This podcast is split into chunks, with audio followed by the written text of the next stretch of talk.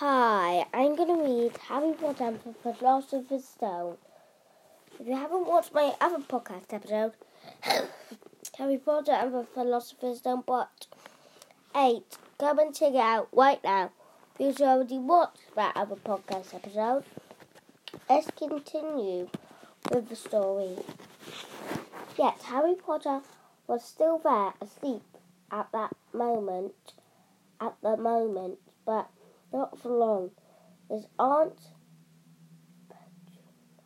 Petunia was awake, and it and it was her shrill voice which made the first noise of the day. Get up! Up! Get up! Now! Harry woke with a start. His aunt rapped on the door again. Up! Up! she squeaked. Shrieked. Harry heard her walking towards the kitchen, and then the sound of the frying pan being put on the cooker. He rolled on to his back and tried to remember the dream he had been having. It had been a good one. There had been flying a flying motorbike in it, and he he had a funny feeling he had the same dream before. His aunt was back outside the door. Are you up yet? she, she demanded. Nearly, said Harry. Well, get a move on. I want you to look after the bacon, and don't and don't you dare let it burn. I want everything perfect on Duddy on Duddy's birthday.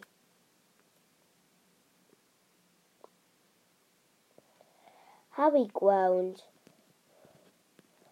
What did you say? His aunt snapped through the door. Nothing, nothing.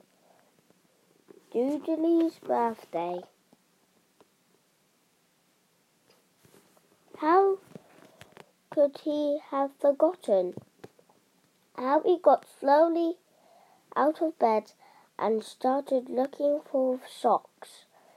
He found a pair under his bed and after pulling a spider off one of them,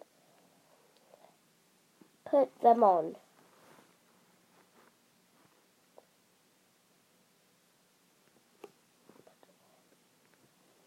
Harry was used to, to spiders because of the cupboard under the stairs was full of them.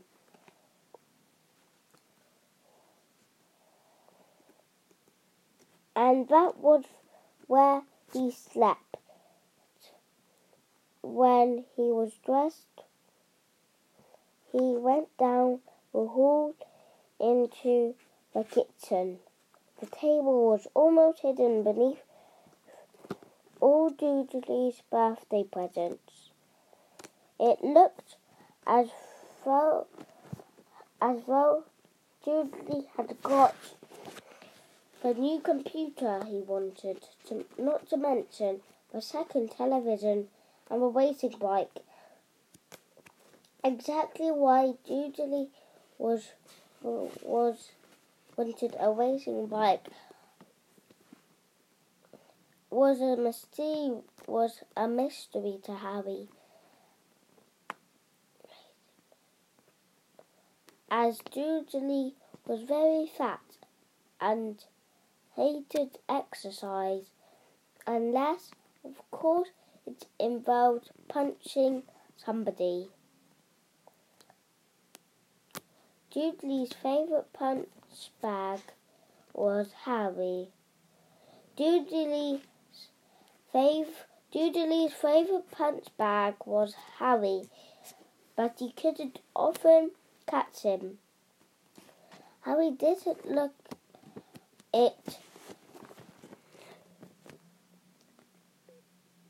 but he was very fast. Perhaps, perhaps it had something to do with living in a dark cupboard. But Harry had always been small and skinny for his age. He looked even smaller and smaller and skinnier than he really was, because all because all he had to wear were old clothes of Dudley's and Dudley. Wait. If we just zoom in, if if you got Harry Potter and the Philosopher's Stone, take a picture of it and just zoom in a little bit. If Harry is if Harry is skinny. So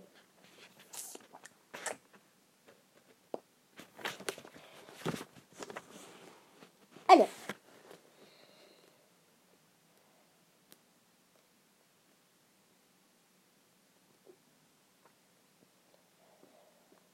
Because all he had to wear were old clothes, Dudley's, and Dudley was about four times bigger than he was. Harry had a thin face, knobbly knees, black hair, and bright knees, and bright green eyes.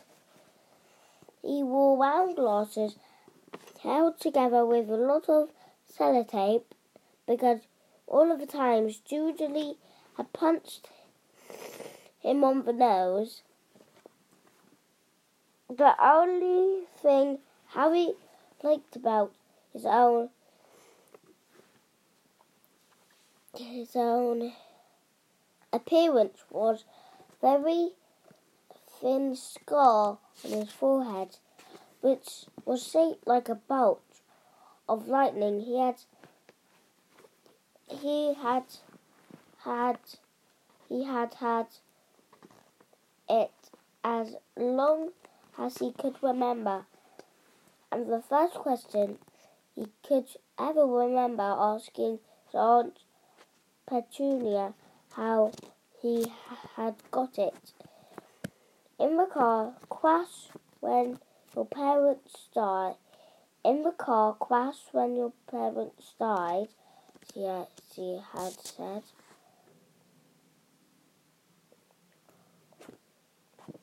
In the car crash when your parents died, she had said. And don't ask questions. Don't ask questions. That was the first rule for a quiet life with the Dursleys. Uncle Vernon entertained the entered the kitchen as Harry was turning over the bacon. Comb your hair, he barked, by way of your morning greeting. About once a week, Uncle Vernon looked over the top of his newspaper and shouted that Harry needed a haircut. I'm just going to stop there, okay? Because it's a very, very long book. Okay? Bye!